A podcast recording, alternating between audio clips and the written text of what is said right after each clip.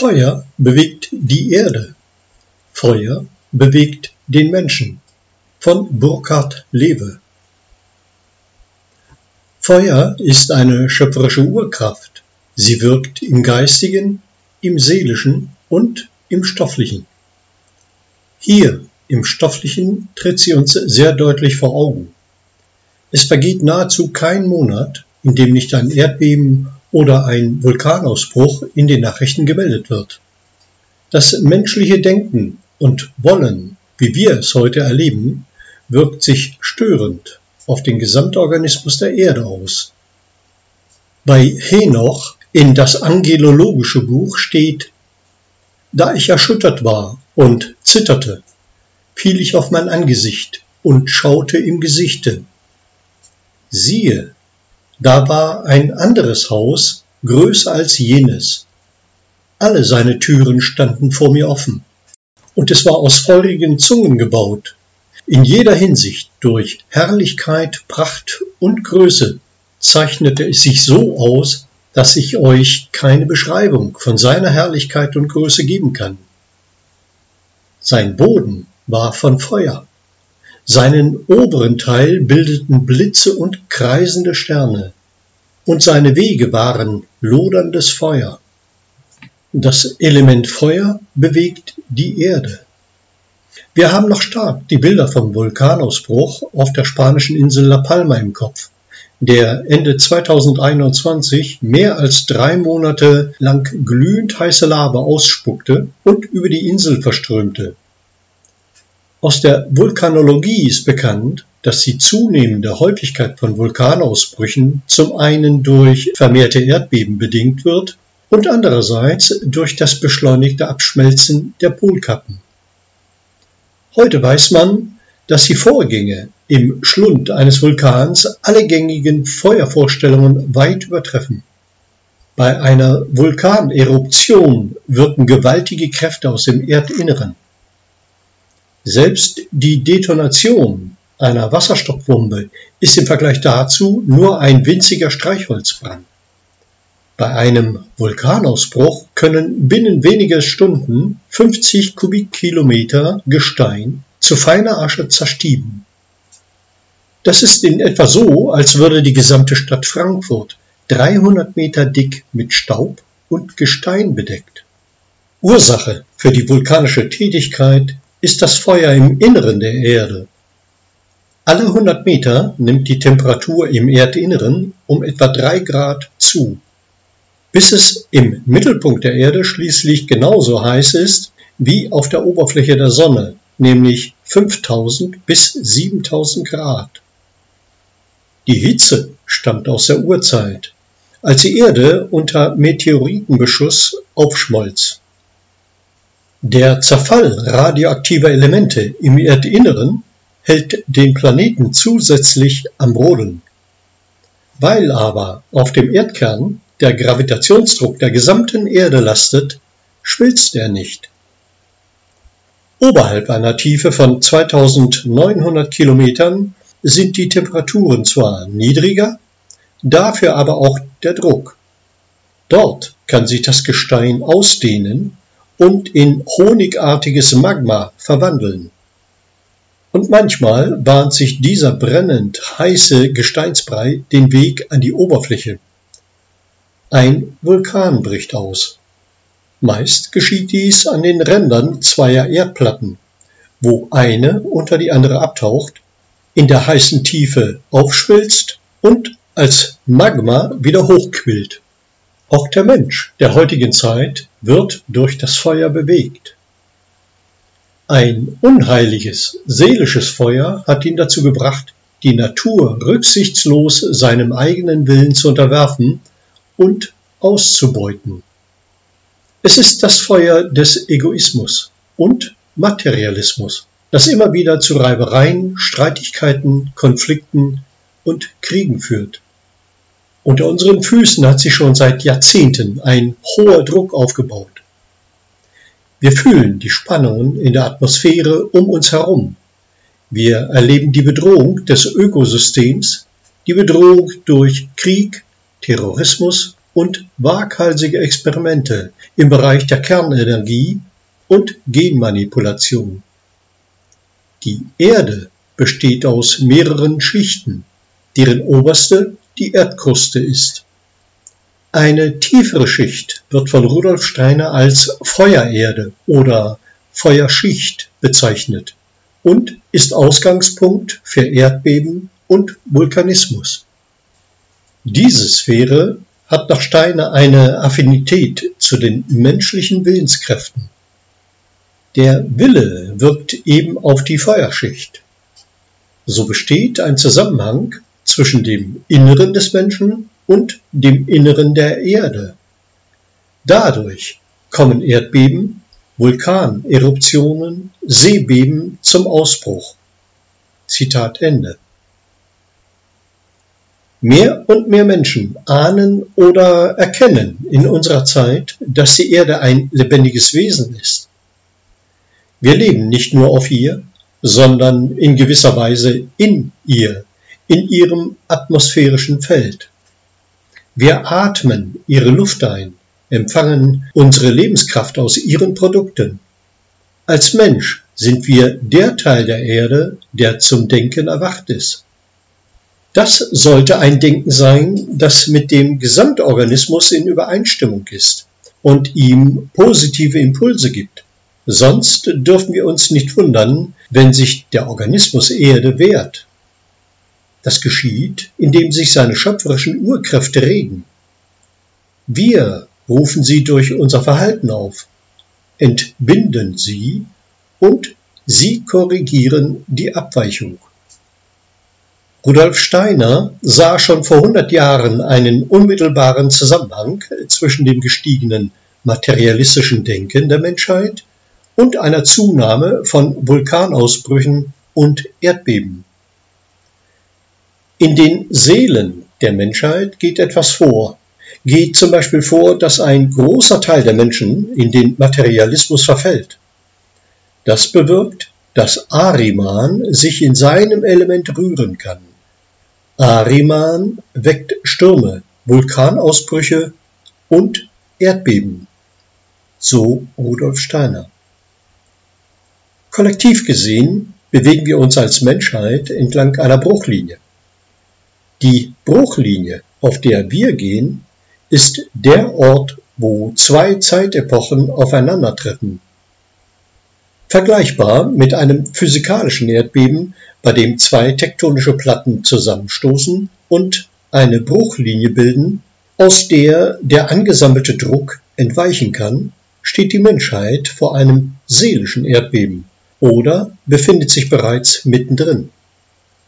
Ein wichtiger Schritt in der Bewusstseinsentwicklung steht an.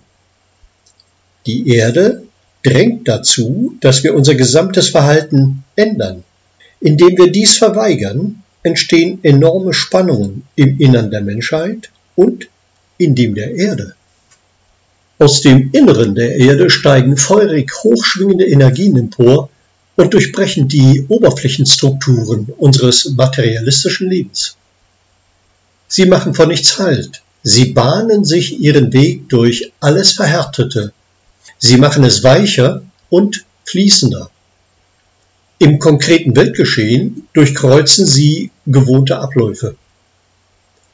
Der isländische Vulkan Eyjafjallajökull beispielsweise erzwang nach seinem Ausbruch im März 2010 wegen seines enormen Ascherregens für circa eine Woche einen völligen Stopp des mitteleuropäischen Flugverkehrs und bewirkte ein Chaos im Transportwesen und wirtschaftlichen Verkehr. Wir können nicht mehr so weitermachen wie bisher. Wir werden korrigiert, damit ein fruchtbarer Boden für ein Umdenken, für eine notwendige Umwendung entsteht. In der kollektiven Psyche entladen sich die Energien des seelischen Erdbebens in Form von Kriegen und Migrationsströmen und verwandeln damit unser kollektives Schicksal durch Leid und traumatische Erlebnisse. Wie reagieren wir in diesem kollektiven Erdbeben, in dieser Erschütterung? Wir wissen, dass unsere gegenwärtigen Verhaltensmuster unzureichend sind. Wir haben in den letzten Jahren unsere Reaktionen auf die Störungen dieser Welt erlebt. Wir haben erlebt, dass wir uns in unserer Angst zusammenziehen und uns an unseren Besitz klammern, um unsere Lebensweise und unsere Lebensgewohnheiten zu bewahren. Wir haben auch erfahren, dass wir unsere Angst schnell auf andere projizieren damit jedoch etwas fundamental Neues in der gerade beginnenden Zeitepoche geschehen kann, müssen wir zu tieferer Einsicht, tieferer Erkenntnis gelangen. Dazu gehört auch, dass wir das Zusammenspiel von Feuer und Wasser verstehen, im Äußeren wie im geistig-seelischen. Der Wissenschaftler Marcel Violet hat viele Experimente durchgeführt, in denen er nachweisen konnte, dass alle Gewässer Seen und Flüsse der Erde elektromagnetische Schwingungen absorbieren, ein Vorgang, der sich auf die Menschheit und den Erdorganismus überaus heilsam auswirkt. Gewitterschwingungen haben eine sehr hohe Spannung. Elektrizität in der Luft ist ein wirksames Feuerelement. Regenwasser zeigt nach einem Gewitter in seiner Umgebung kräftige Wirkungen und begünstigt das Wachstum von Pflanzen und Tieren. Das Wasser nimmt die Feuerkraft auf und in dem, was sie gemeinsam bilden, dienen sie der Natur. In Russland fängt man Gewitterregenwasser speziell für die Tiertränke auf, weil man die Erfahrung gemacht hat, dass die Tiere der Herden dann deutlich schneller wachsen.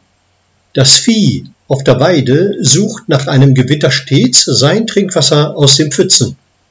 Es weiß also instinktiv, dass sein Organismus dadurch gestärkt wird. Man könnte sogar sagen, das Wasser braucht das Feuer. Es braucht eine Belebung und Vitalisierung durch elektromagnetische und kosmische Schwingungen. Wenn die alten Alchemisten nach dem lebenden Wasser suchten, so meinten sie damit nicht eine bestimmte besonders reine Wasserqualität, die irgendwo zu finden sei, Sie wollten vielmehr zum Ausdruck bringen, dass der menschliche Organismus, der zum überwiegend großen Teil aus Wasser besteht, einer elektromagnetischen Kraft, einer Feuerkraft ausgesetzt werden muss, wenn er wahre Vitalität empfangen soll. Und dass dasselbe auch auf der Ebene der Seele stattfinden muss. In alchemischer Sicht sind wir als Menschheit, die wir uns durch unsere Nahrung, Atmung und ein unheiliges Wollen und Denken selbst vergiften, ein Brackwasser, ein unnatürliches und lebloses Gewässer geworden. Um eine lebende Seele zu werden, so beschreiben es Henk und Mia Lehne, benötigen wir kosmische Energie. So schreiben sie, wir absorbieren nicht nur durch Denken, Fühlen und durch die Sinnesorgane, sondern wir absorbieren mit unserem ganzen Wesen, durch die Haut, durch das magnetische Feld der Haare. Unser ganzer Organismus ist ein großes, empfangendes Feld. Wenn dieses empfangende Feld, das wir in unserem natürlichen Zustand sind, gestört wird, entsteht Gegenreaktion, Widerstand, Reibung, Disharmonie zwischen Wasser und Feuer. Zitat Ende. Die in uns befindliche Seele ist in ihrem ätherischen Substrat ein ursprüngliches Atom aus einem göttlich-geistigen Kosmos, in dem Wasser und Feuer harmonisch und heilsam zusammengesetzt sind. Ein spirituell elektromagnetisches Feld muss einen so hohen Schwingungszustand besitzen, dass es dieses Seelenatom berührt so dass wir als Persönlichkeit den starken Impuls zur Verwandlung erfahren. So lesen wir weiter bei Henk und Mia Lehne. Seelenimpulse, elektromagnetische Blitze, die das Seelenatom berühren, sind unentbehrlich für die Seelenentwicklung. Eigentlich kann man sagen, dass ein Raum, in dem spirituell gearbeitet wird, ein Ort ist, in dem fortwährend Donner und Blitze anwesend sein müssen. spirituelle Entladungen, die einen kräftigen Feuerimpuls entfachen und übertragen. Durch solche Feuerimpulse aus dem Kraftfeld einer spirituell strebenden Gruppe werden wir befähigt, das Licht, das wir in unserer eigenen Tiefe entdecken, als Funken der Weltseele zu begreifen.